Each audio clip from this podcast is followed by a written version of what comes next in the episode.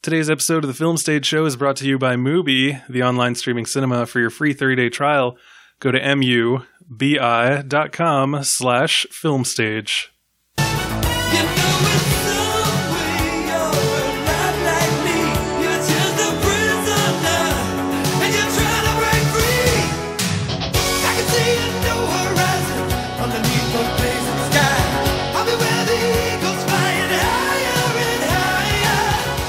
Back, ladies and gentlemen, to a brand new episode of the Film Stage Show, the movie review podcast for thefilmstage.com.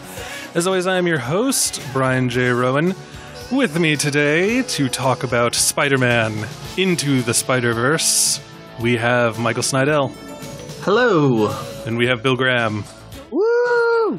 All right, and we are here to talk about the newest Sony Pictures Marvel superhero movie coming hot on the heels of Venom.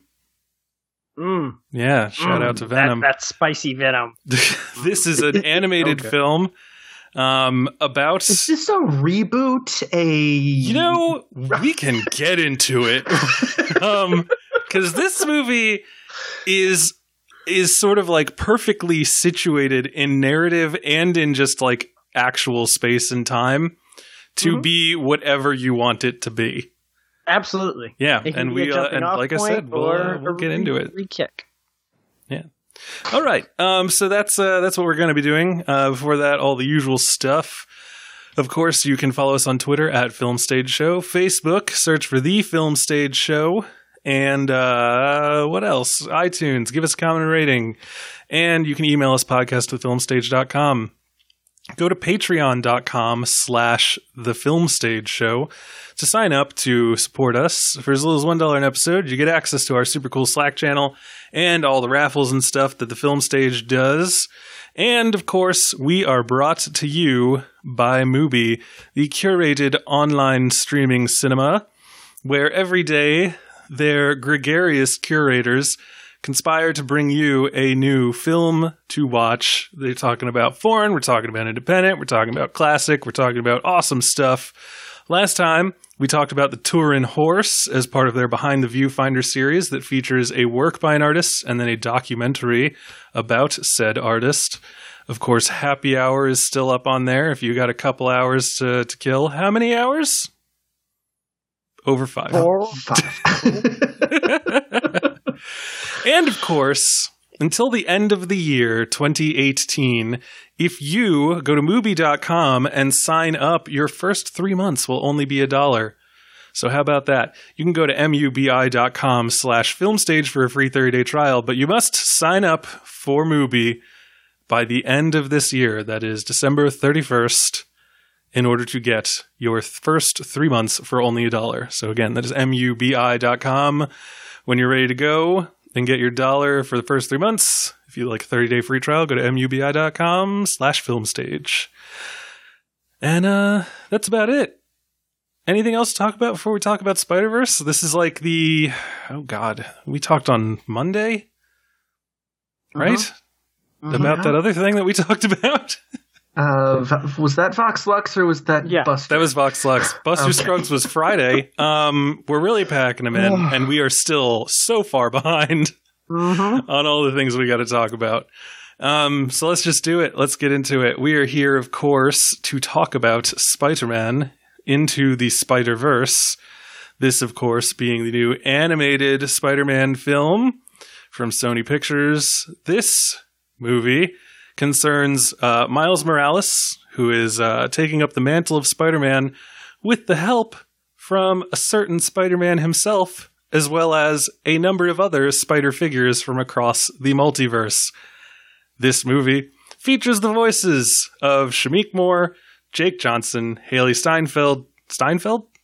Yeah, that sounds right. Mahershala Ali, Brian Tyree Henry, and just so many other people. So strap in, get ready, uh, put an X on your forehead so we know which one of you is the real you, and let's talk about Spider Man into the Spider Verse. My name is Peter Parker. I'm pretty sure you know the rest. I saved the city, fell in love, then I saved the city again and again and again. Look, I'm a comic book, a cereal, I did a Christmas album, and a so-so popsicle. But this isn't about me. Not anymore. Spider Man. Swings in once a day, zip zaps off in his little mask, and answers to no one. I love you, Miles. Yeah, I know that. All right, that is the trailer for Spider-Man into the Spider-Verse. I have called this movie so many titles except for its real title. Like I just called it Spider-Man the Spider-Verse, which is wrong. Spider-Man uh-huh. Enter the Spider-Verse, which is wrong. Spider-Man Swing into the Spider-Verse, which is a better title, but whatever. And um, here we are to talk about it. So, as always, we will have our spoiler section and we will have our non-spoiler section. Uh, comic book fans are weird. I don't know what they're going to count as a spoiler. Uh, the trailers gave away most of the cameos and stuff, so hopefully we I don't step the on anyone's title is a spoiler. I but like, that's the thing though is this like, one of those almost movies treat it as a reveal. this is like there, there is a spoiler I would say in like the first act of this movie. Because I don't know but again I also don't know shit about like the the the inception of Miles Morales into this world. So I apparently something that happens is canon and I guess anyone who's familiar with Miles Morales would know it and expect it but I was not. So I was deeply confused but anyway, Okay. so let's start off. Basic nutshell, all around spoiler free thoughts for Spider Man into the Spider Verse. Bill Graham, let's start with you. Sure. Um, this film came in with a lot of hype. Uh, I heard very early reactions just talking about how great it was, how beautiful it looked. And so I came in with a lot of high expectations. And, you know, to be honest with you, it's, it's very rare that things can live up to that kind of expectation. And somehow this exceeded it. Um, I absolutely adore this film from beginning to end. I think it's got some sticking points towards the end where action beats last a little bit too long, but it's got a lot to tie up and wrap together in a nice, neat bow. Uh, if this one was the only one, uh, it would be fantastic. But like all of this world, we are getting more of it, even if we don't necessarily want it. But I think this one actually lends itself well to having more. Um, I think it's a breath of fresh air.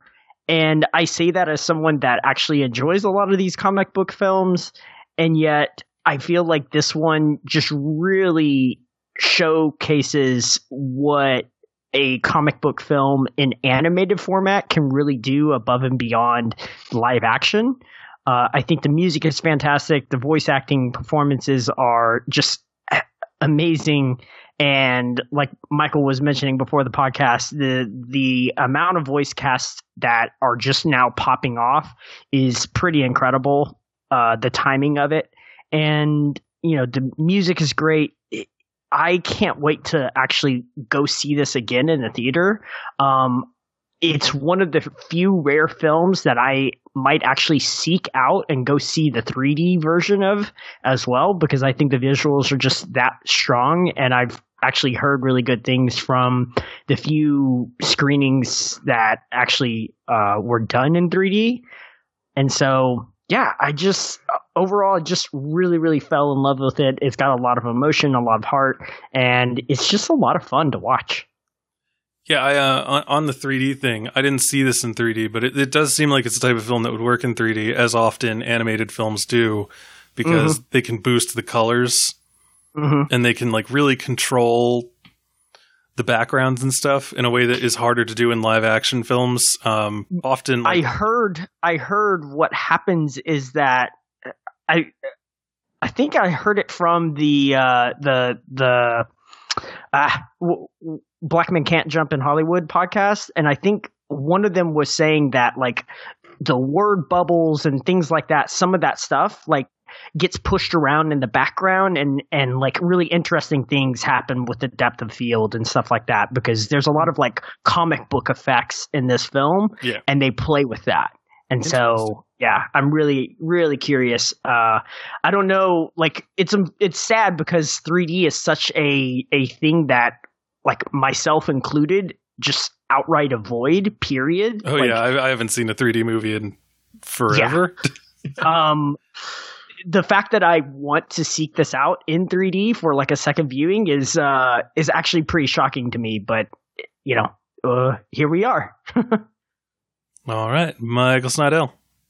Yeah, as, as someone who has extreme superhero fatigue I, about, you know, even the ones that are supposed to be considered, you know, the best, like like even something like Black Panther is something that I can only take to an extent. Um, like this, this was. I, I almost didn't know what to do with this, with how inventive it is from moment to moment, in the sense that you know, I think story wise, especially a couple days away from it, it starts to feel a lot more like the beginning of a franchise than I would like it to. And it's just, it's just a little bit too tight, which is bizarre to say, considering that should be something that's good, but it's just almost a little bit too compact. But it's so smart about just you know about even people like me who are tired of these fucking movies about like bringing in origin stories and making fun of that and uh, you know just telling me why should I even care about multiple universes? Guys, that's the best thing I could say about this. I cared about a movie with multiple universes. The thing that sounds like the worst thing in the world. And it's like it is absolutely because of as Bill said, like this is just an incredibly charismatic film. The the actors are on point, the emotional beats are straightforward, but they hit really well. And the animation is just it, it literally puts everything to shame. I, I you know, it's weird because I don't see that many animated movies anymore. But like, even comparing this to the two Dis- uh, the Disney and Pixar effort this year, uh, Incredibles two and Wreck It Ralph, uh, Ralph Breaks the Internet. You know, it's interesting because both of those they are objectively nice looking, but they are nice looking. Like they, I don't feel like they're ever pushing the form. And the ways that this continually reminds you that you are on a comic book and like I feel like the the buzzword for a lot of superhero films we were talking about is splash pages, and that was like our nice way of talking about how compositions can feel like a comic book. Like those people need to see this fucking movie because this puts them to shame. Yeah. Like I, I like I, it's just weird because as I go away from it, there's some things where it's like a little bit more slight than I'd like, but I want to see this again because again, I was just so amazed from moment to moment during these set pieces. Just the the little flourishes, even like Bill already mentioned the score, but the way that like uh, a, a turntable scratching comes into the score, like just all over. Uh, this is just not at all what you'd expect from something that could so easily be an easy cash in. And I really, really don't want them to make the sequels that they're talking about. Yeah, totally. yeah, person. I'm here. From another dimension. Swinging in. Does that work, I was Brian? about to say Emma can go right now if she feels like it. Yeah, I I was so excited for this movie um, since like watching the first trailer that they put out uh, because it looks amazing, and um, I really couldn't wait to see that. And I heard that there was like something interesting going on with the animation, uh, and so I was like, oh, cool, like that sounds cool. I didn't like look up what exactly it was because I just sort of wanted to go in uh, without knowing a whole lot. And then the movie just completely blew me away. I loved it. It's one of my favorites of the year. Um, and the style of animation that they like pretty much created uh, was just totally mind blowing.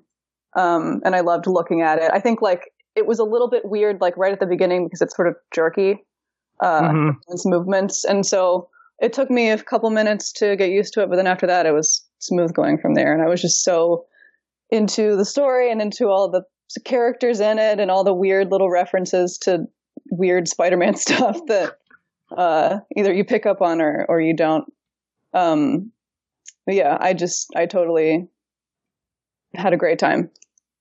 All right. Yeah. Um, Should I go further or Nah, that's good. okay? No, that's all right. Or, or Emma, I'm just curious. What's your general experience? Uh, like your, I, I, I don't want you to. You don't have to give some hot take about superhero movies here. But w- what is your general feeling about? You, you know, was this something that you were feeling a little bit fatigue, or is this something you've just been excited about uh, from the beginning, as you were saying?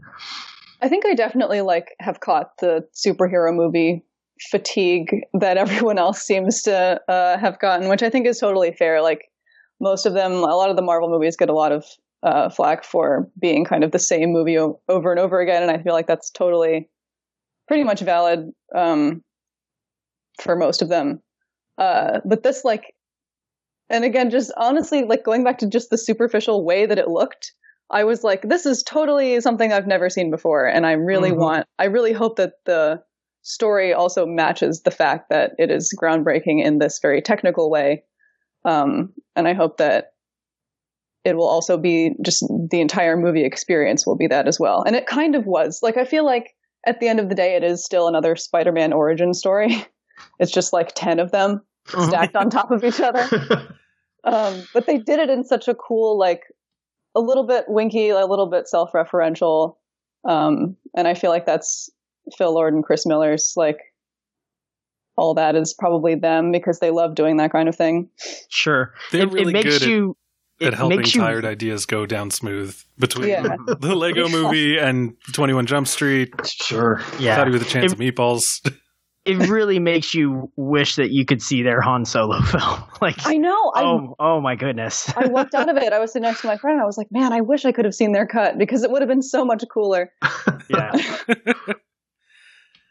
Yeah, I um I remember see I remember seeing the trailer for this and just assuming that it was um going to be one of those DTV Yes, Things. that's exactly what I thought. Yeah. and um I mean that's that's no slight on like the the evident quality of the animation because like what was that? There was that like Batman samurai movie, whatever the hell that was. Oh yeah, And like that was getting like Batman a lot of trailer play and people were talking about it and the animation looked good, like, you know, but it was nothing that they wanted polluting their theatrical brand. Um, I guess I didn't realize at the time that this is Sony who couldn't give a shit about that. So, you know, this coming like uh, like a month and a half after Venom, after they did all their other stuff. I mean, you know, when I was looking at the trailer the first time, I was like, "Oh, that's super interesting." It's so sad that like this isn't going to be a thing that people see because it's going to be on like DVD or iTunes. And then I realized it was coming to theaters. I was like, "Oh, even better." And I have to say, yeah, I, I've I, I think I'm kind of with Michael and with uh, a lot of people who at least say out loud that they're super tired of all these superhero films, despite the fact that they continue to make boatloads of money. And this movie, between its like wit and its humor and its willingness to not be quite so precious with some of like the, the superhero iconography, but while still being totally rooted in the ideas and like the the concepts that make Spider-Man such an enduring and important character to people. Like this is great. I had I had a, a whole bunch of fun, and that's after all of the trailers, which had deadened me inside first and made it so that I didn't want to see this movie. you had like the opposite reaction that I did.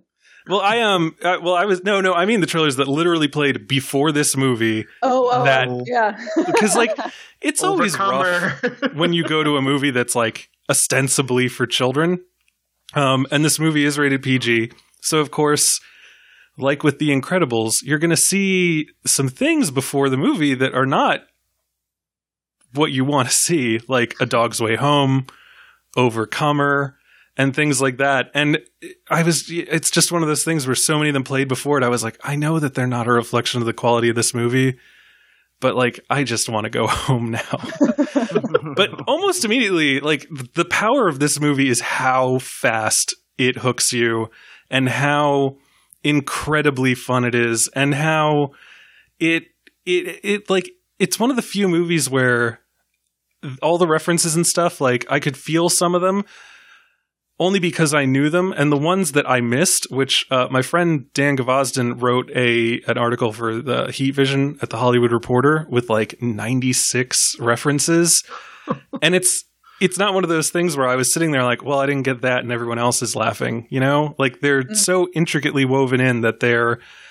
again very like loving and tender, but not in like a hagiographic way. It's it's it was just like a real fun romp. And I think towards the end, as I thought about it, I had like one or two issues with the story and how fast some things moved and how diluted like the primary relationships that I really liked got as they kept adding more characters.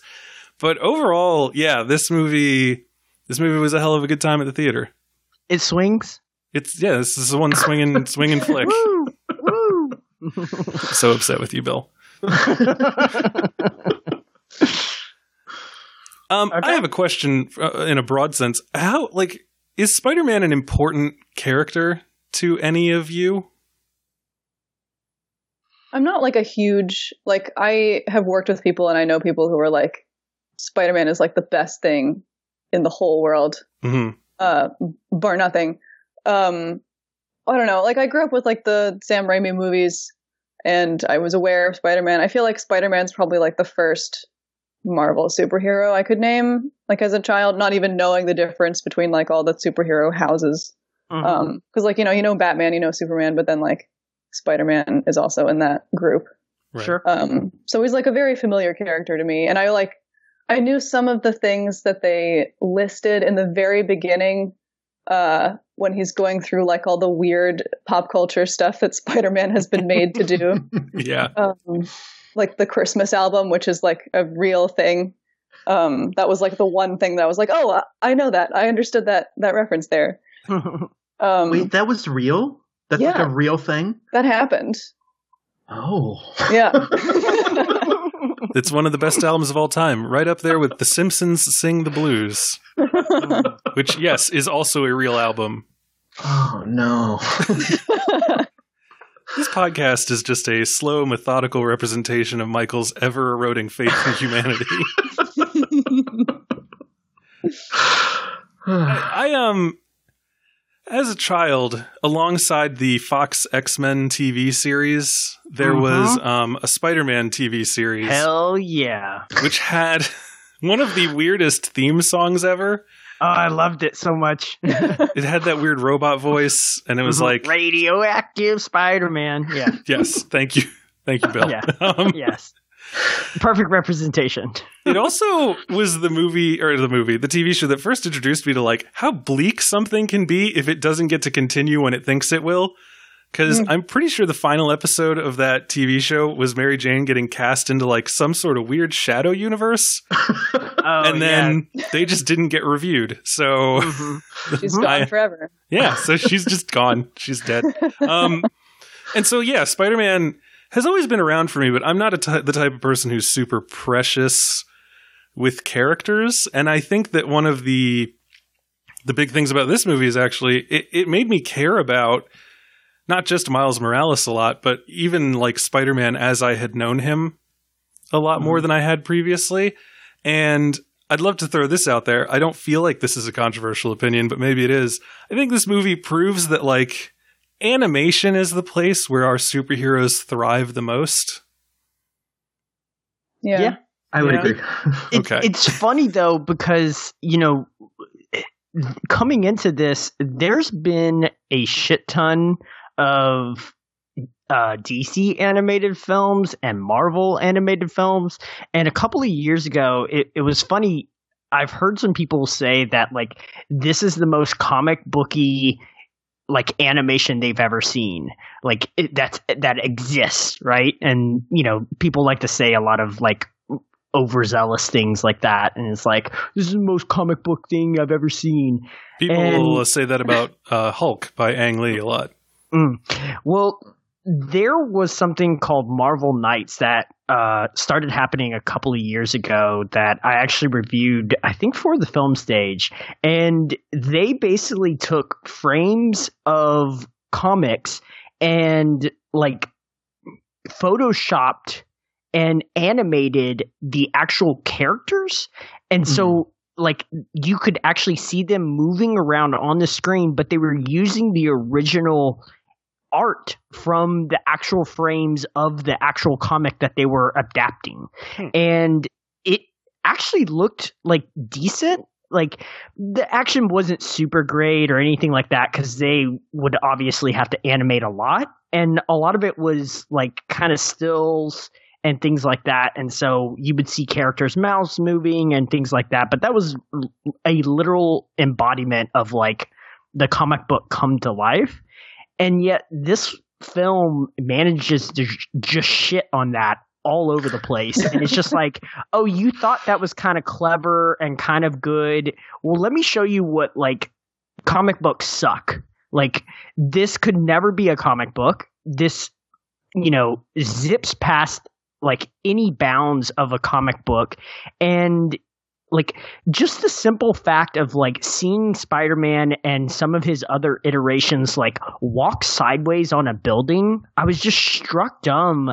And i was just like they could never pull this off in live action and make me think anything Yeah. but that there's a bunch of wires or this is green screen or it's some kind of tilted camera thing and whatever. And it's like for some reason you watch it in animation and you're just like this is fucking awesome. But yeah, if I it mean- happened in live action you immediately just be like ah that's a bunch of bullshit. And that's that's kind of what I was why. that's kind of what I was going for. I mean, like between this and The Incredibles, and I mean, just like uh, there actually, my favorite Spider-Man that I'd ever seen before this one was a TV show that my nephew was watching one day called The Spectacular Spider-Man.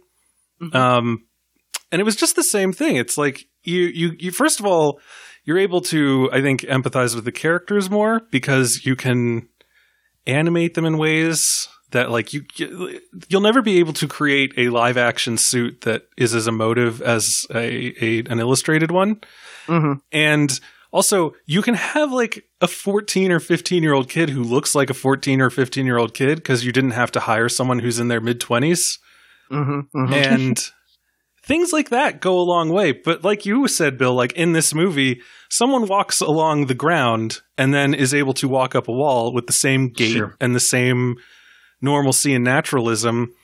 And it just it it's a cohesive world in a way that like you don't get from the live action marvel films. And anyone can fight me on this if they want to. But when a marvel film live action kicks into like a big battle scene you can almost feel like the, like a film going over the lens and just being like, all right, Sure. we're about to go into CG world, so you can turn your brain off for a sec while this happens. But in this, it's still there's a continuity, I guess, of reality. I think is the best way I can think to put it, and so it all just feels a lot more cohesive, and there's never that kind of remove because I'm not seeing CGI Iron Man. I'm seeing Miles Morales animated in the way that he has been animated for as long as I've known him entering into the fray. And therefore, paradoxically, even though he is less real than a person who is portrayed outside of the suit by Robert Downey Jr., I still feel more like fear and empathy for him because he hasn't fundamentally changed his medium. Hmm. There's never that like uncanny valley, like, okay, we're gonna see a CGI human now do Yeah. something weird and sort of and try really hard to make it look like they're real, but we know that it's not. Yeah, absolutely. Um, I think actually uh, Bilge Ebiri, the film critic, had a really good piece for Vulture recently about like how special effects in movies really just aren't that special anymore. Mhm. because I, I read we- that. Yeah, Yeah, because when we go to the theater, when we see like some big budget movie, we know that you know there's going to be lots of CGI, and we look at stuff and you're like, yeah, that's CGI, like whatever. Sure, like we could take it or leave it. It's not that important. um, and they're not like really mind blowing anymore in the ways in which they were when this stuff was like still new and kind of looked really bad. well and that that that just goes back to like uh, people's visceral reactions to mad max fury road when it was Mhm. just Mhm. everybody was, was just losing their head and it was because it wasn't a special effect it's all They- real. Yeah they did some digital manipulation. They took out some wires and things like that but by god they crashed cars they exploded vehicles and they were out there in the desert running like like crazy. And so you know that realism yeah when you start to just be able to look at the screen and say, okay, that's not real. Okay, that's not real. And like, that's what I've always argued is movie magic was Jurassic Park. Movie magic was being able to look at the screen and not really know because there was a blend of, of live action practical effects with like cutting edge CG that was just kind of blurring that line. And yeah, uh, you know, a lot of these superhero films, you just watch and you're just like, did they, you know, they filmed this in Arizona. Like, that doesn't look like Arizona. You know, it's just like, okay, so they just inserted a bunch of backgrounds and all of this other stuff. And yeah, Yeah, you um, can you can feel the the second unit and like the animatic team take over at a certain Hmm. point. I mean, in um in that piece uh, by Bilge Ebiri, he he brought up that like you know, but sometimes even now we can create special effects that are truly special. But what it takes is like a director who is super committed to them and will shoot for the effect. And he, I, I bring it up because I, I recently last week rewatched uh, Blade Runner twenty forty nine, and you know, lo- love or hate that movie, I, I happen to love it. The special effects in that are so good, and it's just night and day because like he knew, uh, you know, Denis Villeneuve w- knew what he wanted to do, got Roger, Roger Deakins to light for it, and then you're just more able to seamlessly work everything in, and you're also able to give your your your technicians the time necessary to do the good work hmm you know, you're not just saying, okay, so everyone, you're standing on a green screen. Um, we're just going to light it really brightly, you know, so everything's to look kind of flat. And that way we don't have to really worry about reflections and shadows and stuff. And, um, okay, action. Okay, cut. Great. All right. We'll do the rest in post. The rest of this 20 minute action scene will happen in post. Like, and this movie, because it's animated, has to have, again, that kind of attention to detail. Like, if if you know what's going on, if you know what's going to happen, you can you can better work for it. And I think that like every scene and set piece of this, you know, regardless of how I think that the the primary emotional story beats kind of get muddled towards the end, is there's just so much care and attention to detail. It's it's so good. And I'm When just I- happy that we're still making movies like this. when I uh, talked to the directors, I talked to all three directors all at the same time. It was really Whoa. intense. um, but they said that like one second of animation took like a week and a half to do. Mhm. Um, and so they were just like doing that for like two years or however long they needed to to take uh, to make it. And they, um, I also asked them like because it's it's a little bit jerky because you're it's kind of like looking at a flip book almost and like also Mhm. like looking at a spread in a comic book and I asked them about that and they were like yeah well luckily the animation was on every like other frame Yep. so we didn't have to do every single one but still you know it took a super long time Yeah. all the animators went blind I think Not It is it is a little bit weird talking about this in relation to like Uncanny Valley though, because you know what we're uh, we were talking about like the how organic things feel in animation, and like as Emma was already uh, saying, like it's just like uh, the way that it is jerky though is uh, it's there is like un- uncanny valley obviously isn't the right word for it but there is like a um uh, a, a disruption and a sense of like destabilizing that exists you, through like- that whole movie. That yeah, that you said you were saying you got used to it. I believe was Yeah. the wording. it takes a minute to like okay i get it now But that's like, but that is that does feel kind of like a, a secondary conversation. I, in relation to this, you know, even comparing it to other animated films this year, like Incredibles uh, two, um, like uh, shortly before you it came in, Emma was just talking about how c- compared to you know the other animated movies this year, like Into the Spider Verse just kind of amazed me from moment to moment. Mhm. The way that it was just continually, you know, just continually almost one upping itself, like and, and it's just it's, I it's just strange to me to see something um, that does seem, you know, not only risky. Like if you look at it for a second, you're like, wait, my, I, I don't, my eyes don't quite know what to do with this. Mhm. Like, and it is in relation to, like, you know, I, I think it is totally fair to put it in parallel to, you know, something like I can't help but think of like uh, you know Infinity War, Spider Man Homecoming, where where Brian's like right, like you feel the gears start to turn when we're entering into a set piece or something. But like it's um, I I, I guess that's the one thing I I wanted to say is that like animation is definitely the right medium for this, but I think specifically this uh yeah more prickly type animation is is even more the medium than you know and and i guess i mean would you guys compare this to something like a lego movie? I, I, as much as it's well- easy to do the lord comparison I mean, I mean, Lego Movie was specifically shot, and like that was an effect they were going for. And again, I guess when they were approached originally to do this, um, that was their kind of in- inspiration was to make it have its own style, and that's what they kind of push for. Um, you know, I don't want to give Lord and Miller too much credit because it is Sure. actually mainly Lord that is behind uh, the the the story and then co-writing the screenplay along with uh, Rothman. But you know, and it's the art directors and the teams like yeah like sure. Well, uh, but Not I to mean, mention you can't all you the can't comics- help. but- Not to mention all the comic stories Go that ahead. came before and like really that's set up these characters in these worlds. Sure, but I- I feel like their influence more than anything is probably on the way that this film looks and just having them behind it and pushing for that was enough to probably get these directors the green light to go ahead and keep animating in that style or at least going down that path.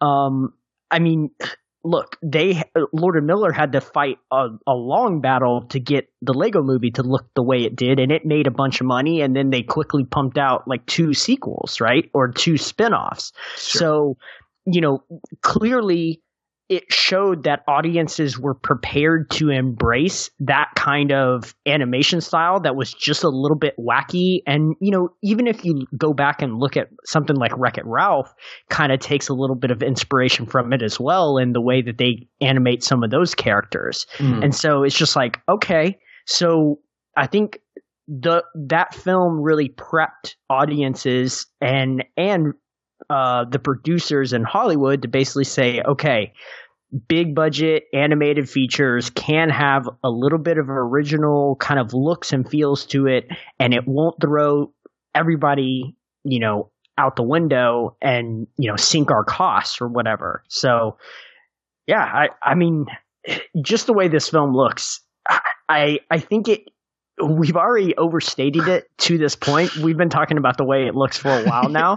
But I, I but I just feel like that is something that really is groundbreaking and it's and it feels as a cohesive whole it feels so refreshing to see something new because if it did look like every other animated Pixar film or something I feel like this film would still do well it would still have a lot of the reactions it's gotten but not nearly as much as the visuals have aided it. So Yeah, I think it's definitely a visual experience primarily more than like story. Even though I do enjoy the story as well. I think it's mo- it's one of those things like and I've heard this over and over again since like seeing it um and like talking to people.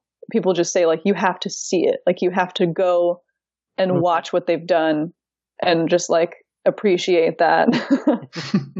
Yeah, no, I, I um, I- I've already, I've already kind of lightly said that I have story issues, but you know, I can't, I can't deny that you, you got to go and see it in a theater and check it out and see some of the things that they do, and also just like the playfulness and the visual inventiveness Yeah. of certain scenes. Uh, there's a scene when like everyone in a room suddenly has a gun.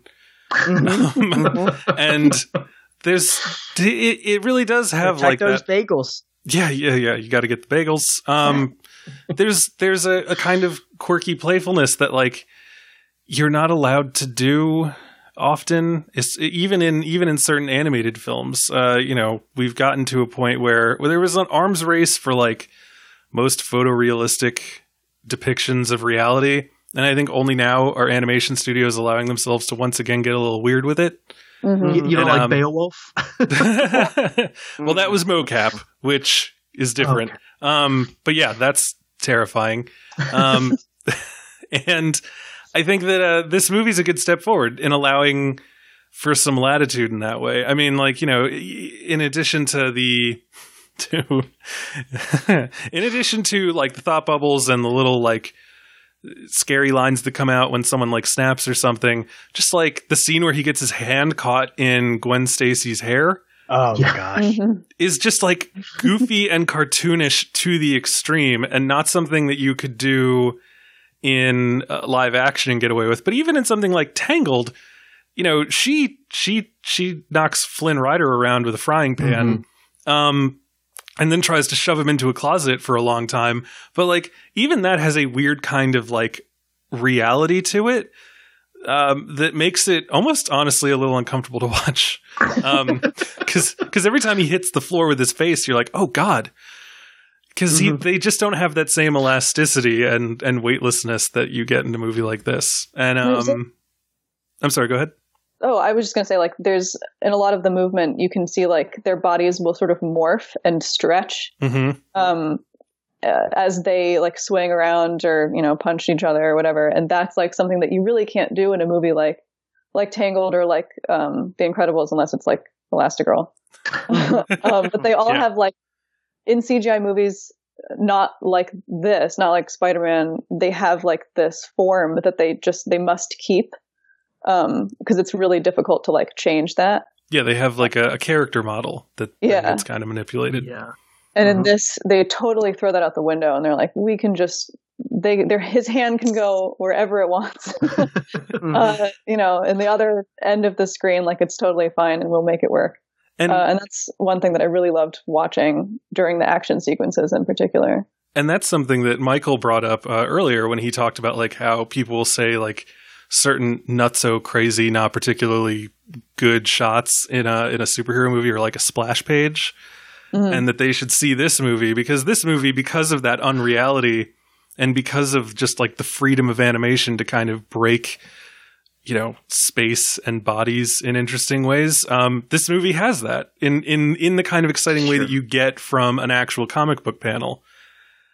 And I think that, you know, as fun as it is to see certain superheroes on the screen, you know, there's something to that tagline, like, you will believe a man can fly. Like, that, you want that sometimes, but like, I just can't imagine being a comic book fan and like wanting the Marvel aesthetic and everything, especially now having seen this and seeing like what what you can be capable of if you like allow it to return a little bit to its to its illustrated roots. Hmm So we've been talking for a bit. I think we are just about ready to get into. We have said spoilers. nothing about the content of this movie. That's fine with me. I don't have spoilers. Is where the content is, man. exactly. Talk about who dies. Talk about uh, noir Spider-Man playing with a Rubik's cube. to that uh, to that end. Um, now that we are in spoilers, um, Wait, that was we probably all- my we all favorite- Definitely recommend this movie. Then did we do that? yeah, we I all guess we recommend it, did. right? I don't Yeah. feel like yeah, anyone I don't- who's listening would think that one of us yeah. disliked this movie. yeah. It's clear we liked it. Yeah, Yeah. Thank you. and and it's and it's clear we made it very obvious that you need to fucking see this movie in the Yeah. theater. like like if you take anything away from our conversation right now, it's oh I guess I need to see this in a theater This and maybe even in 3D. this isn't like Roma. You won't love watching this on your phone. You've got to go see this in a theater.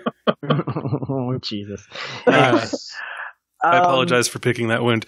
Yeah, my favorite, I think my favorite joke in this movie, and something that kind of proves my point about how the animation allows it a certain amount of freedom is like Noir Spider Man, Spider Noir, I don't know what they call him. Um, I could probably scroll down on this page where I have all the character names.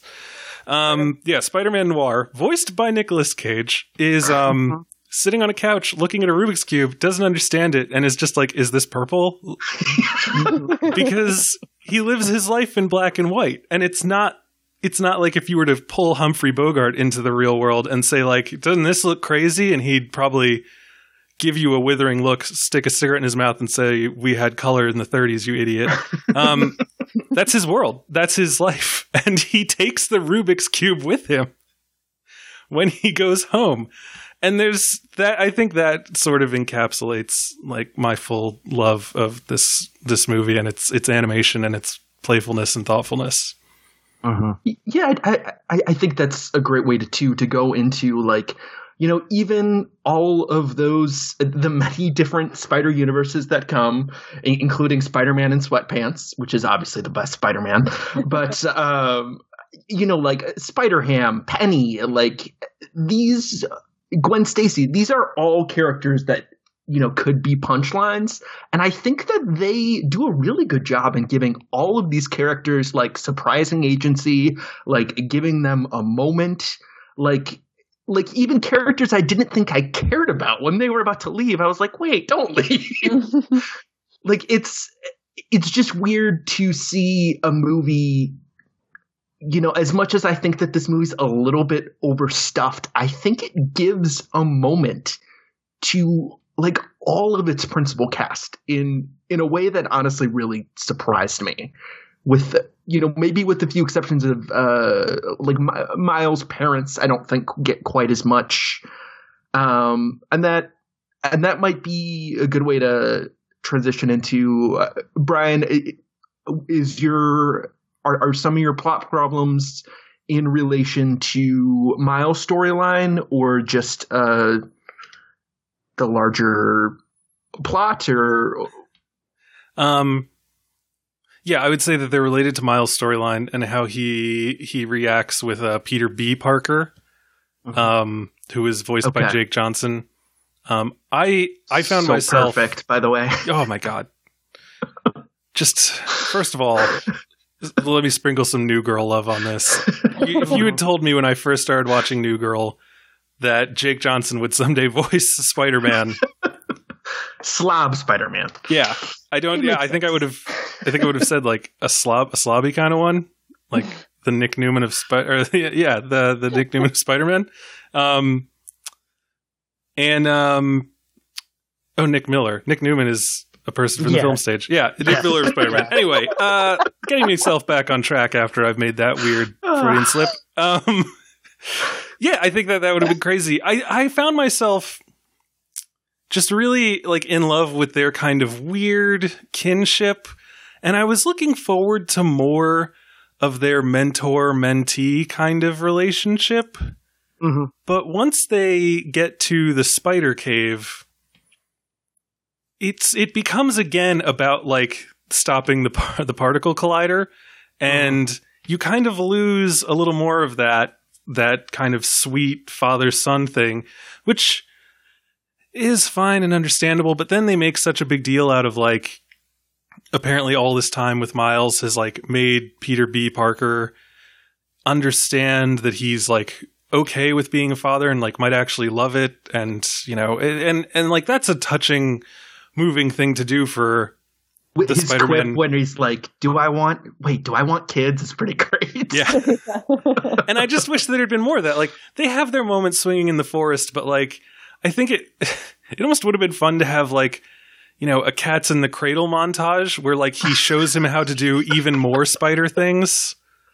Mhm. But like I said, once they get back from from chasing down um or getting chased by uh Doc Ock and then, you know, Okay. get back from the forest, they're like, "All right, we've got to go and and stop the thing and get the goober and all this other stuff." And it just becomes a little more plot on wheels. And it's it's also weird because that's the exact same time that we learn the truth about Aaron and you know, then then Aaron is killed and then you know, Miles' dad is against Spider-Man even more, but then like that resolves itself without ever actually becoming a problem. Mhm. So it's things like that. It just, you know, but like would I trade Spider-Ham in order to get those greater narrative things that I want? You know, just why would you make me make that choice? Mhm, mhm. yeah, it, it it feels overstuffed. Uh, runtime listed here at 117 minutes, so it's just just creeping up on that two hour mark. And I feel like that is kind of the golden ticket for most animated films to make you basically start like wiggling in your seat and you're like, "Ooh, okay, this is this is getting long," you know. And they got a lot of characters to kind of go through. They got a lot of little montages to get through. Um, there's a lot in this film, and yet it feels overstuffed and it feels kind of rushed. And yet, the more you kind of think about it, the more you're like, but but where do I trade that off? Where do I make room for other things? And you you start to realize the only way that you can do it is to add screen time, and you're like, but I don't really want to do that either. So you know, it is it is one of these things where if this film hadn't worked, they kind of had to set it up so that it was a standalone thing, and I think that's something that that it isn't going to get enough credit for is it feeling like you can walk into this having known very little about Spider-Man and have a blast. And you can walk into this having a ton of knowledge of Spider-Man and also have just as much fun. Mhm. Um I feel like the quips, the the fun, the sense of humor, it nails itself so well. And what I really love is when it introduces new characters, you start to see the interplay and you start to see that they're all kind of similar in certain aspects in certain ways. And so it's easy for you to just be like, oh, there's another one of them. Oh, there's another one of them. And when you put them all together, they're all funny and jokey and fun to be around. Of course they are, you know, because that's kind of the Spider Man character as a character.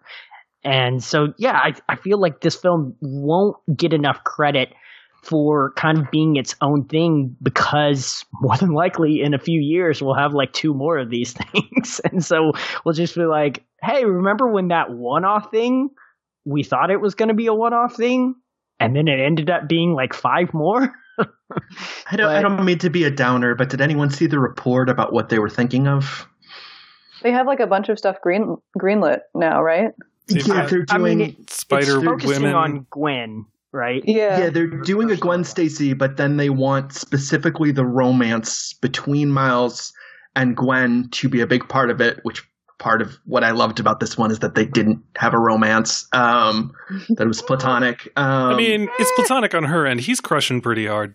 Yeah, he's definitely crushing pretty hard. I mean, he he he pulls the the shoulder tap move. Like that's how he gets into so much trouble. That's why she has half of her head shaved. If, your if your hand has already been sticking to good look, things, though.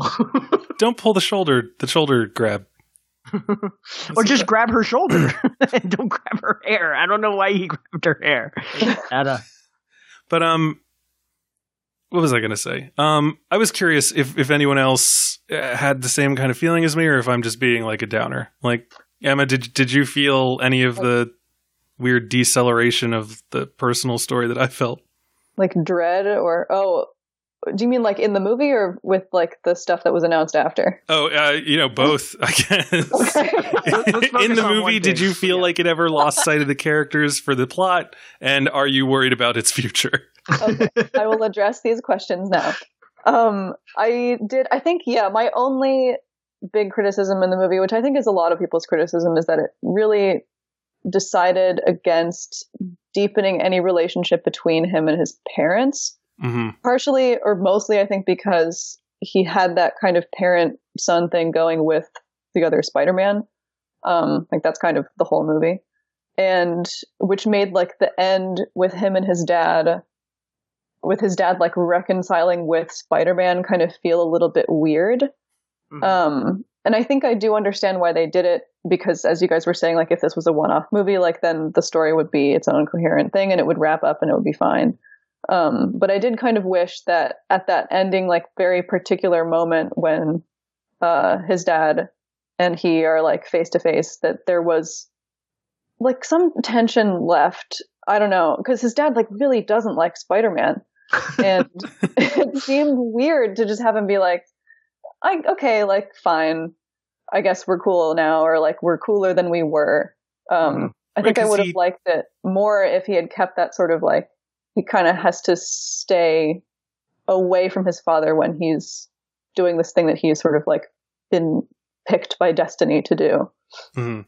I kind of like those kinds of stories, and so I was sort of wishing that this went in the same direction. But you know, I don't know. I feel that in a similar way because again, like his dad sees his his brother Aaron dead and sees Spider Man and he's like, "Oh my God, Spider Man killed my brother," which is Yeah. you know an echo of of how uh, younger Ben. Osborn felt. Oh yeah. Yeah. Mhm. Um, which is you know fine. You see someone standing over your dead relative, probably going to make that connection.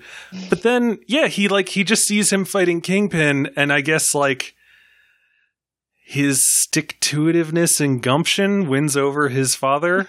And then his dad is like, you know, I thought I knew, but maybe I was wrong because that kid beat up that that huge man and threw him into a portal. Um, and so that was kind of weird for me. I, I wasn't sure what to make of that. And and I just I don't know. Am I an idiot? Does his dad know that it's him? No, No, he well, he not. has that whole. He says like "I love you," and then his dad is like, "Wait, what?" Which I did think was very sweet, and I that was very funny. But yeah, I wasn't sure if like his dad's weirdness was like, oh, okay, my son is Spider Man, and that's why he said he loved me. Because I just, I, I would feel weird if a superhero told me that they loved me. I, I don't know. I feel like I would have more of a reaction than his father did. I was actually, I was waiting for his father to say that's a copy as he walked away. Mm. Mhm. I thought that they was gonna like echo in that way, but I guess no. Yeah. I guess his dad still doesn't know. And I, I, what I kind of cop like- father is so cool with not seeing his son and not hearing from him for like three days in a row? Uh, well, I mean, he, kind of he was definitely. suck. I don't know. He he definitely like freaks out. Like, I mean, he's he's calling his brother, who he hasn't apparently talked to in like years. Yeah. Um, you know, he he visits him at his dorm and like sees the shadow underneath the door, and so just like has that like I don't know, like that was really touching, and that that kind of gave me everything I really needed from that relationship was him just talking to his son and knowing that you know his son probably wasn't going to react and wasn't going to say anything back. And for it to have that kind of emotional weight and have him all tied up like that and he can't even talk and like all of that like it was it was just staged so well that it gave him a moment to kind of talk and be heard and not have to you know talk over him or fight against anything that he said and just say his piece and then and then kind of leave. Um and you know i think it has to be said that maybe you're giving a little bit less credit to what is actually happening in the reality of the story. Uh he just saw his world spider-man die they had a giant vigil for him in like the main street and then all of a sudden he here's like 10 other spider-men and he's just like wait what is going on? And then he saw a giant particle collider that split open worlds that like messed with his own world and dimensions and yeah i think i think he's probably just like i don't really know what to make of any of this right now. And the fact that spider-man and me are okay because spider-man basically turned that shit off. I think i think i'm gonna kind of cool down on this spider-man thing for a little bit and just kind of just kind of see where it goes. Like let's let's see how this relationship develops because I definitely know that Peter Park like that was the shocking thing to me was in this film they announce Peter Parker Spider-Man is dead. And I was like wait so like did everybody know that it was Peter Parker or was it kind of maybe known for some people and I now think it's, like a big open thing like everybody knows now like I I don't think know it's that was like- weird It's like wouldn't they have like found his body and then they're like, "Oh, it's Peter Parker"? I think part of me was like, is this like a deep throat thing where it's like, well, he's dead now. It doesn't matter. Like, mm-hmm. You know, I, I- you know, Mary Jane might have been like, ah, Peter Parker died, and then the cops come and are like, your husband's dead, and it's real messed up. We're not sure how it happened, and she just went, oh, he was Spider Man. yeah I, I guess you know, at some point, maybe maybe we should have like some kind of confirmation thing where it's like, was he Spider Man? I don't know. You know, like I can see that. Like I think a Fox press release News is fine, headline. especially when when Spider-Man stops swinging around and Peter Parker's dead. It's like, well, sure. must Sure. have been him. I am curious uh, to go back to part B of the initial question. um, Emma, do you have any fears going forward that this is going to become? I guess kind of the same way that like you know Iron Man started and everyone was like, "Holy crap, it was so fun!" And now we're like, "Yeah, right, of course, Ant Man and the Wasp is coming out." Um, the only thing that I am afraid of, which I think is probably what everyone is afraid of, is that they will just conform to this formula that clearly works. They're like, well, we can just do this again, Mhm. um, and make it just super boring.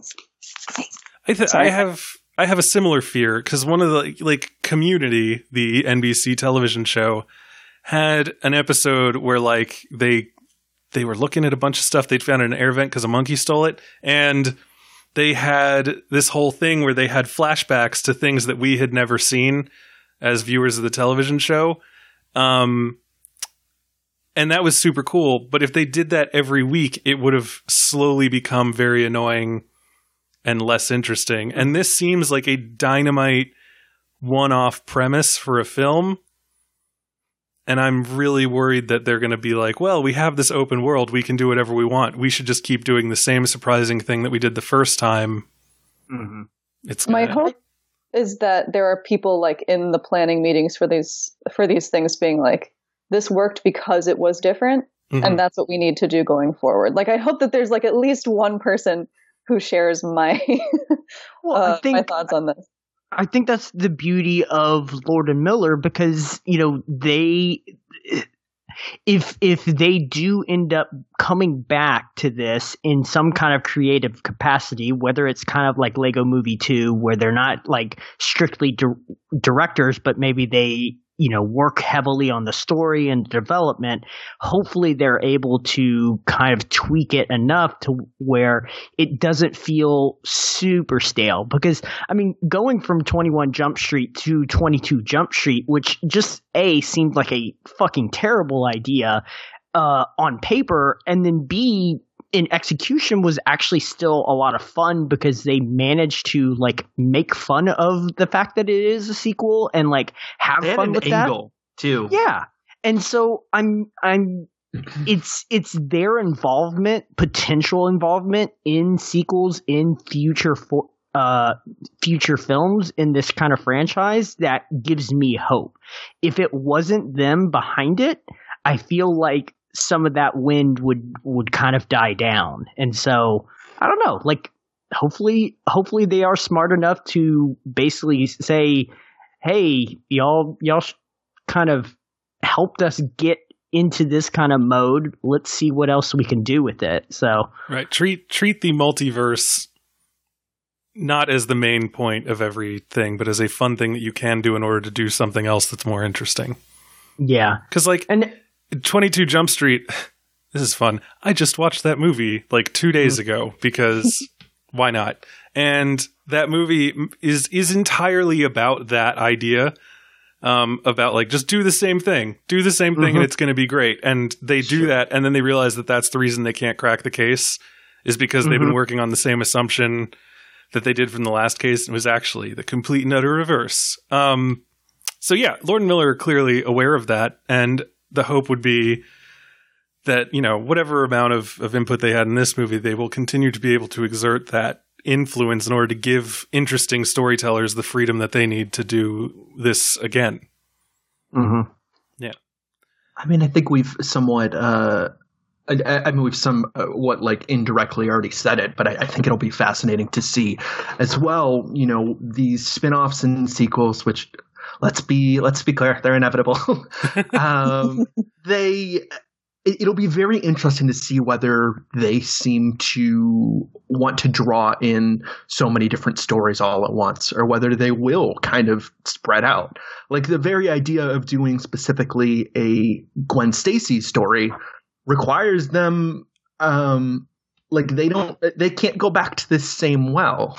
And as brian as you just said like uh, you know lord and mill have already done the um they've already done the like meta "Oh, why are we doing this again? Oh let's let's try something totally different. Like you can only go back to that well so many times. And like i'm not necessarily tired of, of it with them but i will say that like the reflexive meta quality is something that's perhaps in a little bit too much of their work at this point.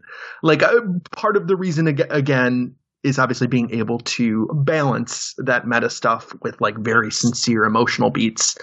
But it is just I- i'm very curious to see what's going to happen with those futures. Uh, you know whether lord and mill are involved or not just because this could have easily I, I don't know. I think there's enough plot for you know I, I think they very easily could have done an end credit sequence that revealed the spider universe. Like as you said brian this could have totally just been about uh peter b. Parker and miles. Well, that's like- the that's the funny thing is like everyone, you know, well, not everyone, but a lot of what's been written is like, ooh, Miles and Gwen, Miles and Gwen. What does it mean that she came back at the end in whatever form that she did? And I was like, no, fuck that. Like, give me Miles and Peter again. Like, Mhm. I want Miles to like go to Peter's world and like meet Mary Jane and Peter to be like, this is the kid like that I sort of helped like raise into a Spider Man. this is the Uh-huh. Spider Kid that I helped bring into Spider Manhood. And now, and just like, I'm, I'm uncomfortable don't say that again well, he's he's Jewish, so you know he helped him become a man, oh boy. which is something that there's like a lot of fun little side things, and we can't get into all of them, but like the fact that Miles World's Peter Parker is buried at St. Patrick's, and when we see Peter B. Parker get married, he clearly is taking part in a Jewish ceremony. I was like, I want to know the story behind that. Like, Mhm. what's the difference between the worlds? That suddenly Peter Parker in one is Jewish, and in the other one he's Catholic. Um, and I want to say also that I won't say it's the exact same guy, but clearly Jake Johnson's Peter Parker is the closest to the Tobey Maguire Peter Parker, Mm.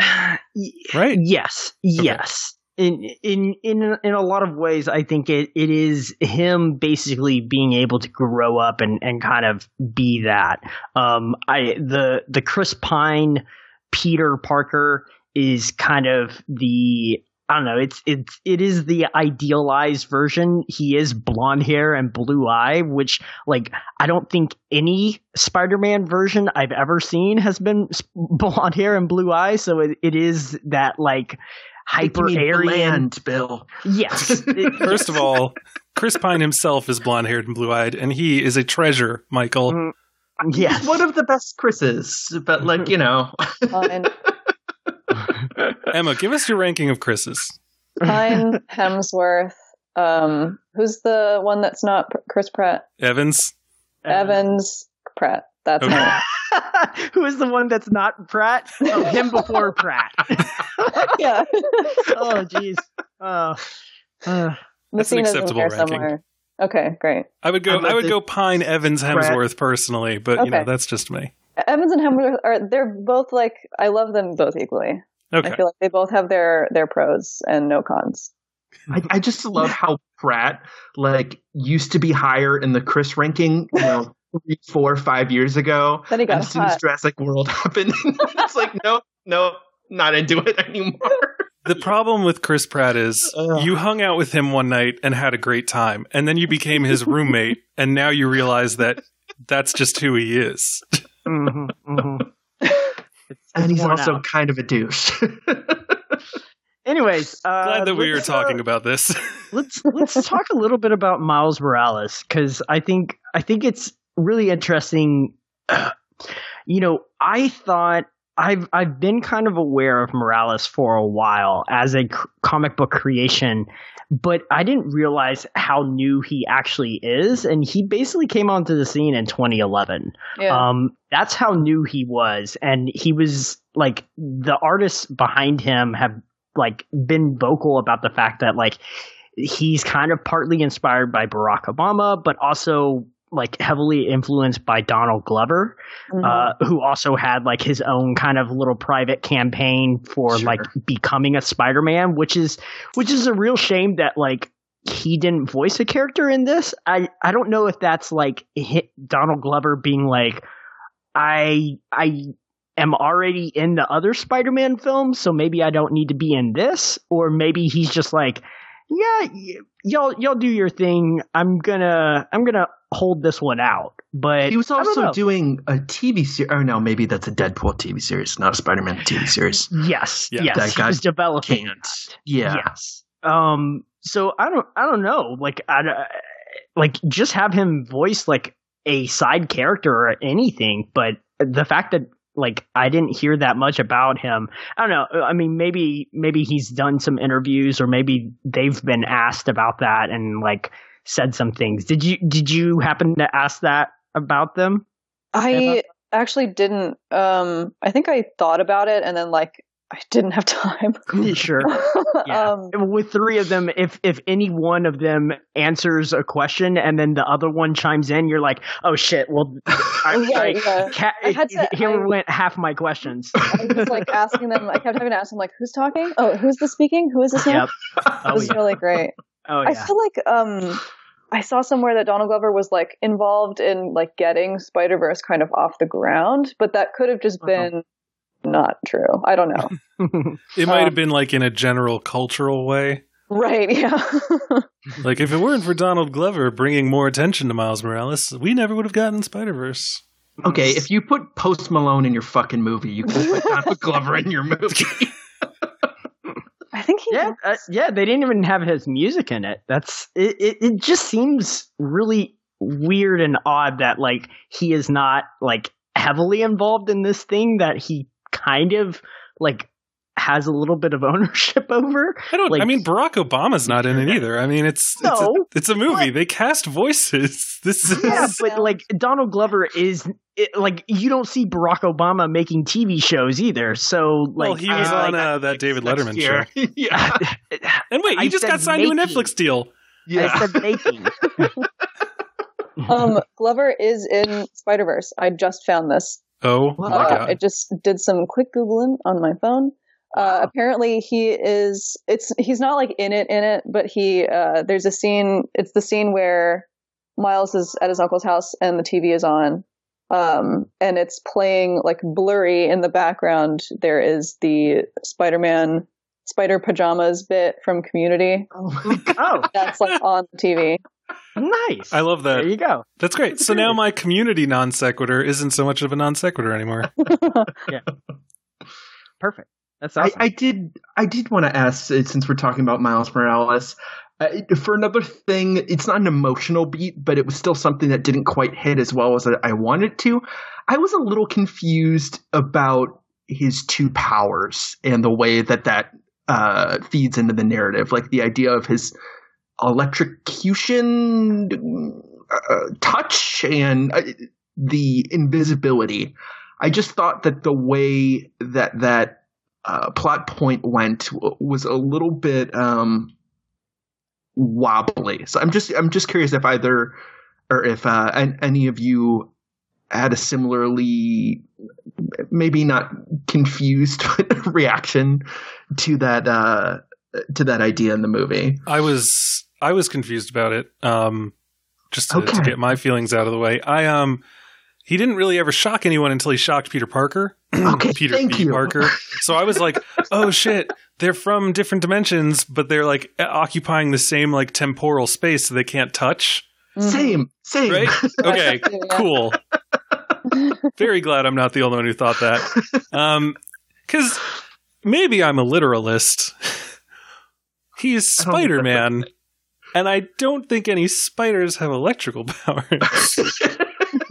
no, and I'm not sure about also- camouflage either. And the Yes. camouflage also affects his clothing. So I was confused, but I gave myself over to it because I don't know, he got bit by a weird tattooed spider that glitched and and and seemed to be electric too. So like, you know, I don't know. Emma, did you have any issues with that?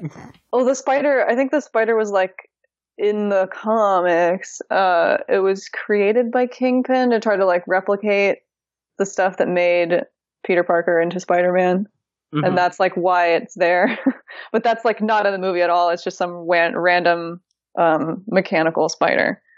Um, Yeah, I, I thought maybe it had been ushered in from a different dimension during like the trial period.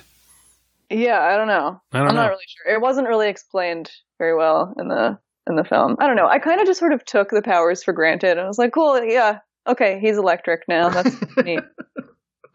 um, it was a nice, like, kind of symbolic thing to be like your, you know, your powers won't work until you believe in yourself. Sorry, my cat is yelling from the kitchen. Oh, so another person with so, a yelling cat.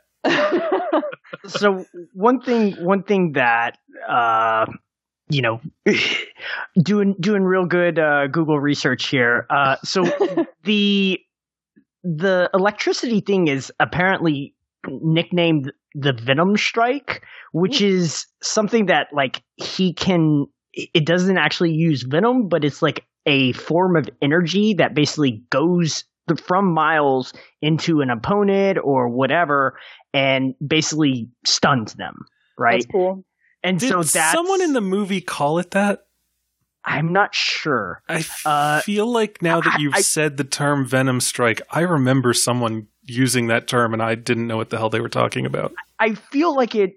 If anybody, it definitely didn't come from uh, Peter B. Parker because he calls it a goober, and so like I feel like he would not call that a venom strike. He would just be like, "Oh, you do the thing, do the do the do the Medusa. sparkly thing." Yeah. Yeah. so, um, but yeah, so so that has a little bit more to do with like spiders, I guess. Maybe like still not electricity, but you know, whatever. I'm going to Um, throw this out there. It would be a million times cooler if he could bite and poison someone. well, it's funny you should say that because there is a spider, like full on Zombie? spider. That's Man Spider. Yeah, man spider. He was in that very mature TV show that scarred me as a child. Yeah. Oh yeah, yeah. That the '90s one. Yeah, That with was- Madame yep. Web and all that. Mm-hmm. Yep. Yep. Yep. That was good stuff. Um. Yeah. No. So. I don't know. I, I think his his powers are interesting, and I think what's what's nice about it is oh wow, I just read uh, a quote from Brian Michael Bendis, who co-created this character, that uh, the Venom Strike is akin to being kicked in the balls, basically. so Thank you, that's- Brian that's- Michael Bendis. yeah, that's that's the effect. Um, uh, so I He think couldn't just say electrocuted. uh, I think that's that's something that's like interesting about him because it gives it gives Peter B. Parker something to not be like, oh hey, let me show you the ropes on like how to do this and how to do that, and it's like it gives them that moment where they all like try and push him to be able to control his own powers because even like the the web stuff like he still can't control or not the web stuff because he's got web shooters uh the the sticking thing. Like he still Mhm. doesn't really have good control over that at you know towards the end of the film. And so i feel like having the other two abilities just kind of further emphasizes peter b. Parker's like having to get used to doing something that he's like unfamiliar with, right? So it's not only that he's trying to raise a sidekick or, you know, a son or whatever you want to kind of call uh, Miles at this point, but it's also you also have special abilities that I have no idea how you turn on, turn off, what they're even used for, and like I don't know any of that. And I'm 35, 36 is like I don't need to deal with this shit. Like I, I already learned my powers. Like you need to you need to figure your shit out. You know? So yeah, I feel like that's a nice like way of giving him differentiality that also kind of harkens back to the comics that he's coming from as well. So But see, to my, I don't know. To my mind, I kind this just goes back to me wishing that like he and Peter B. Parker had uh had had bonded more, had like had more of a chance to to like go through everything, and that you know at some point Peter B. Parker could have had the fatherly thing where it's like I've taught you everything I know, but you have abilities that are beyond even my comprehension, and it's up to you to learn how to use those. Hmm You know, so like I said, you know, one one little cats in the cradle montage might have taken care of that for me. But That's all you want. Th- th- You just want like an external cat cat in the cradle music You'll get, you'll get it. Yeah, you'll get it as a special feature. I'm sure. that's all. I, Someone that's has all done it on for. YouTube already. Don't no worries. Just like Spider-Man standing on the top of one building and holding his arms out, like like a, a father for his like toddling child, as Miles Oh, tries to swing down Fifth Avenue. This sounds like father issues, Brian. Look, I am a father. I have to view everything through that lens. I have to speak my truth, and every movie should have at least one cats in the cradle montage. It was missing from Dunkirk. It was missing from this.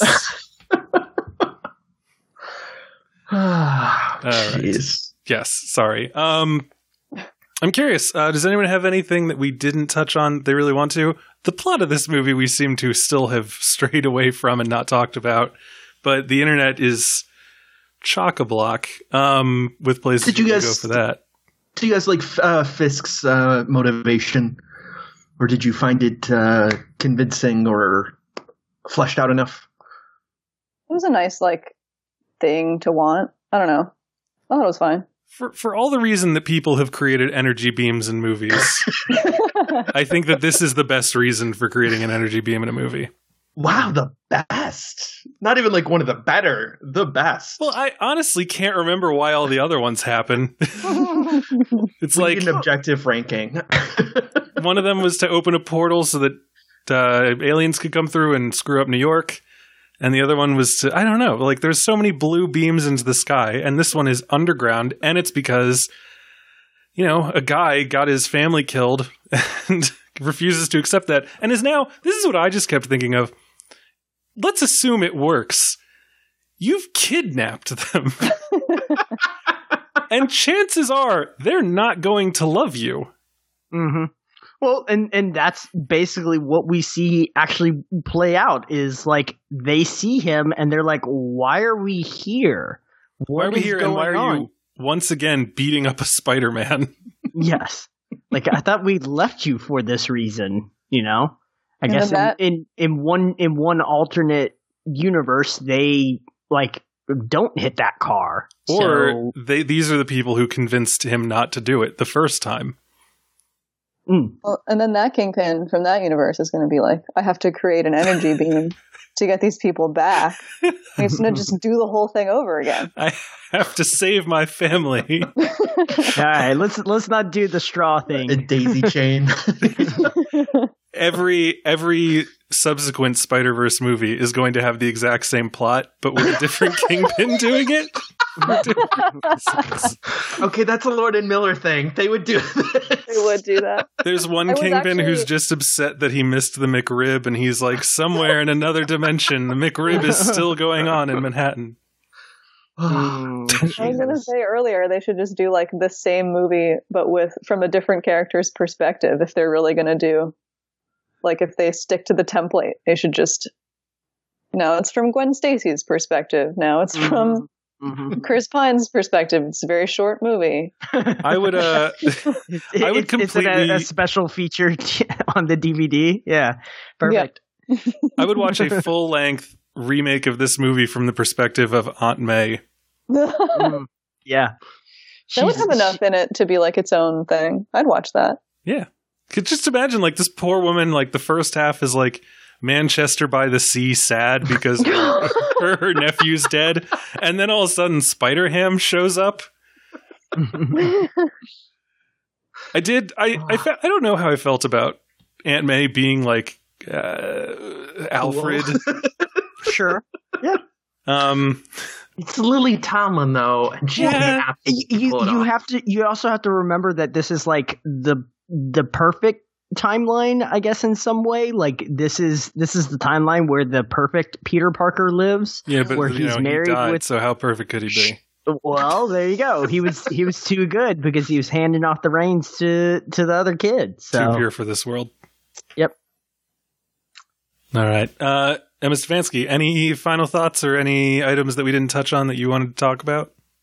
Ugh, now my mind is racing trying to i loved um the spider robot Mhm. Oh, that's yeah. something we didn't talk about yeah, I Peni loved B. it. Parker. Peni Parker with her. She had what is it? She had. She at once can control the robot, but she also has A psychic telepathic connection. to the spider.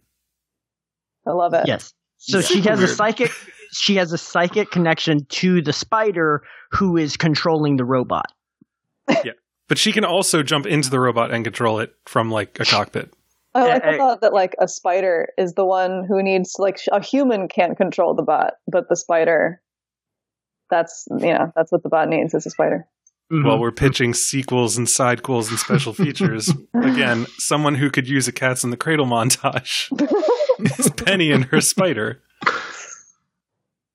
I don't know. Like it, it, it's funny that you know, anytime we we have a film where we're like, I want more of X, but also like Y that you gave me is really good. Still, I think I think a lot can be said about the fact that we want more of like some of these characters and some of their backstories. And it's not just simply because they didn't give it to us. It's because they did enough groundwork to like make these characters kind of interesting and kind of like, you know, you you're like, wow, I want I want more of that person. But I, want will say that Spider- I uh, there's a part of me that's still like, you know, I, I love the kind of brief glimpses that we get at like Peni and Noir and Spider Ham, Mhm. but I don't like how much they become part of the team so Why not? late What do you in the mean? movie because like Oh.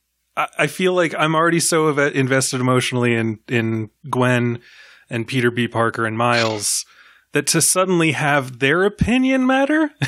and while I understand it in like a general way because everyone's got to get home, I'm like, you know, but I don't have any emotional investment in them, and they don't know Miles like I know Miles or like Peter knows Miles. So why why are we caring what they think? You're very possessive of uh, Miles and, And Peter, Yeah, but only the one Peter. I think that that yeah, because you know Chris Pine's Peter, whatever he died. Um, what was I going to say? I think that that's to the credit of the movie. Like they created a pairing. Sure. Like I don't care about really anyone in any of the Marvel films as much as I care about Miles and Peter. I would, yeah, I'd probably agree with that. I think it's I- good that they didn't. They gave us too little instead of too much. Of, Yeah, of- I agree with that. That's and this movie is like loaded with stuff, and still we're like, we want to see this person again. Yeah, and I think you know, but but some, my my point of view would be like you could scale back a little on the stuff that's cool but not as necessary to just give me like a little more, mm, you mhm. know, a little fewer French fries for a little more meat. It all goes back to food metaphors for me. Food metaphor. Sorry. Yeah. Um, Man, all right. Any final thoughts on Spider-Man into the Spider-Verse before I mean- we wrap up? Do we want to briefly touch on uh, the size of Kingpin and how ridiculous it is, and and just like how much fun they kind of had, like just sizing that motherfucker up because Loved it. he So big. is so big. And my my girlfriend's reaction when he uh, arrives at Alchemax and is in like that SUV and like gets out, and she's like, "Wait, no, they didn't show him get out of the vehicle. How did he fit in?" It's just like, "Yep." They opened the back hatch. he had been laying down. They removed all the back seats. I mean, it's pretty simple if you think about it. I did love that because, like, again, in the, the the the really hardcore '90s cartoon, Kingpin is massive and Mhm. has like a good three feet on Spider-Man. Um, And, And, now uh, he has like ten. And in this movie, yeah, he's he he literally takes up like almost the entire widescreen frame in certain He shots. does. Like sometimes he, looks like a- is he's just he looks ahead. like a good transformer. yeah. Like, Yeah. he looks like a Decepticon. Yeah, especially with his head like mounted at the middle of his chest in the way it is, because I guess Mhm. he's constantly hunched over and scheming.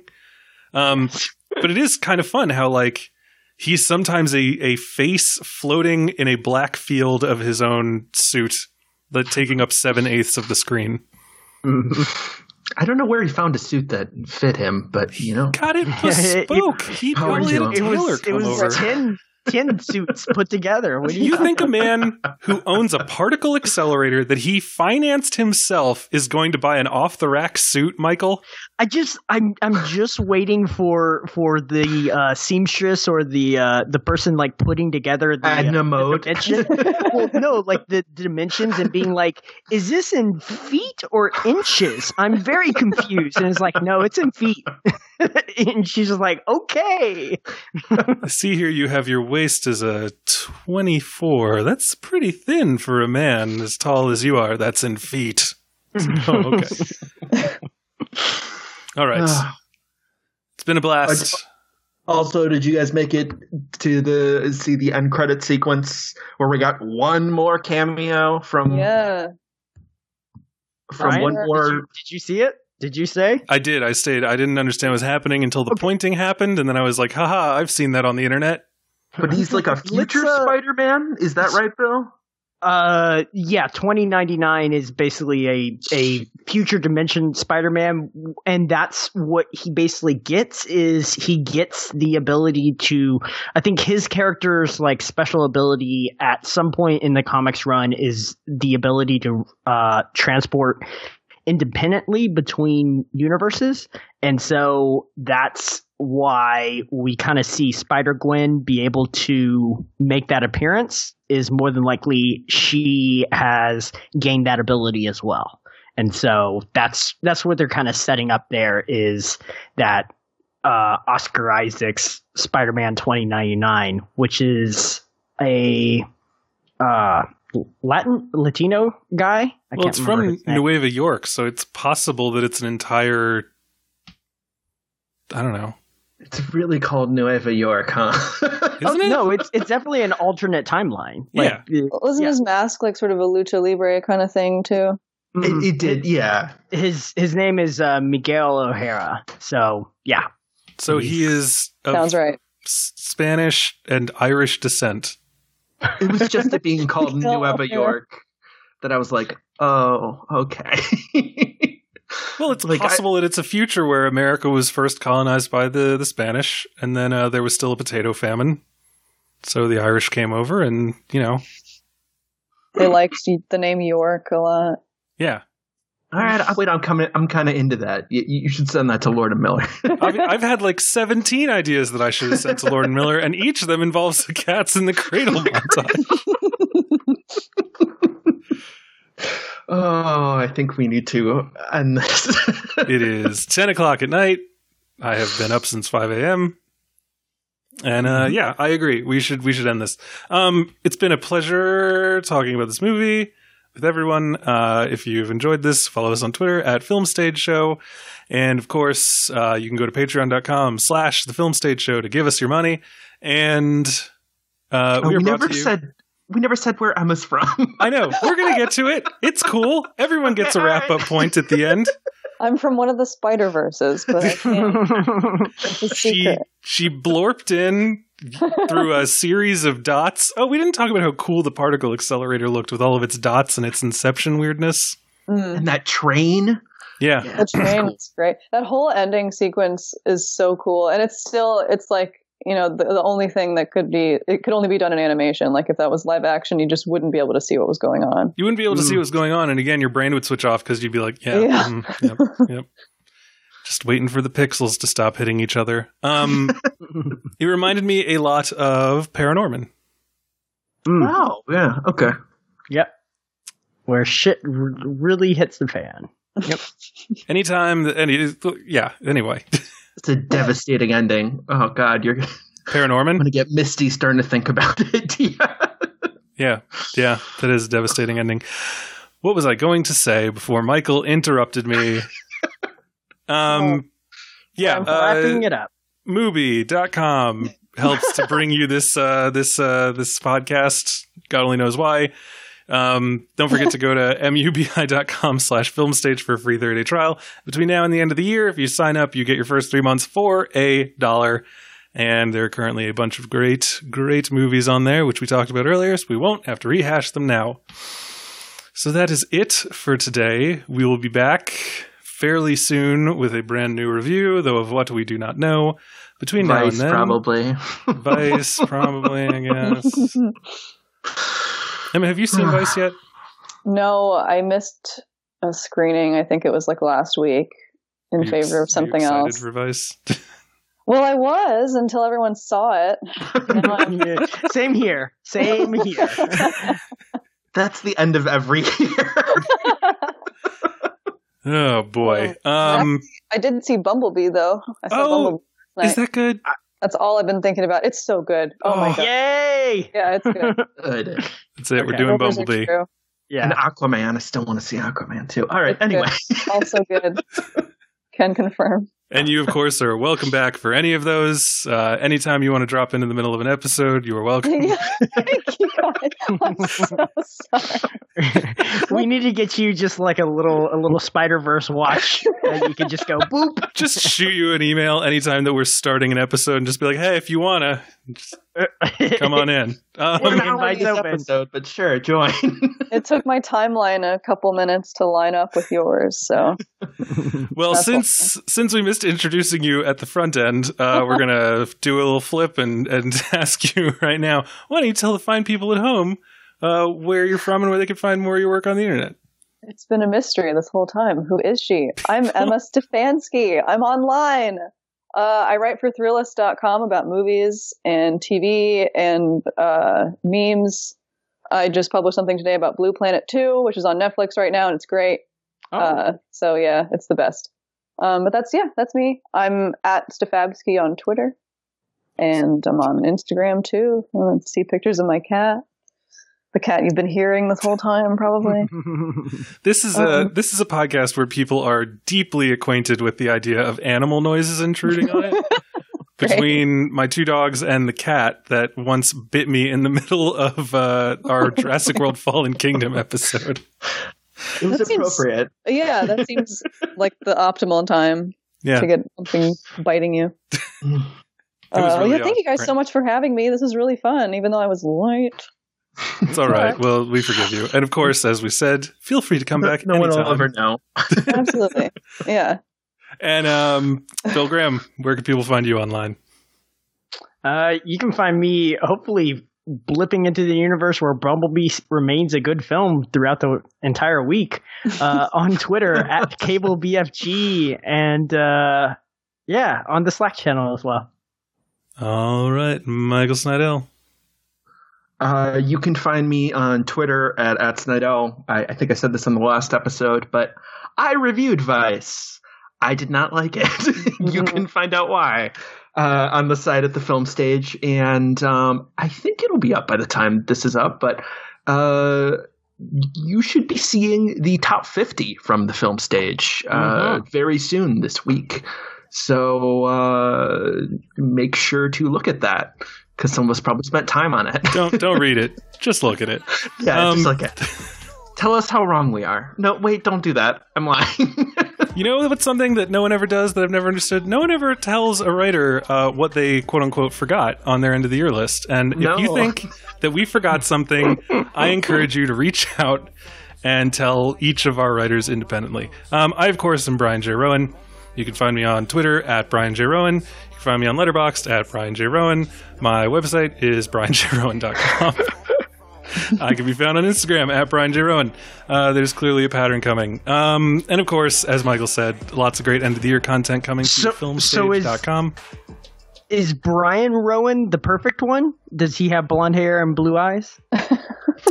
Um, I don't know, but I will tell you that when I find him, I will crush him. So wait, is the perfect one Aryan? Is that what we're going for? yeah, I'm really I've been deeply uncomfortable, but trying not to draw attention to the fact that Bill keeps calling very Aryan-looking people perfect. well, oh boy. What a great I- way to wrap up a podcast about this incredible, diverse, inclusive movie. Ladies and gentlemen, Nazis suck. uh, In case it's not clear. yes, yes, controversial opinion. Nazis suck. Um, ladies and gentlemen, thank you so much I for enduring this with us. and us. brown eyes. Tune in next time. Go play Wolfenstein. I can't see yet. Swimming with sharks when they ain't feed yet. Cause I like high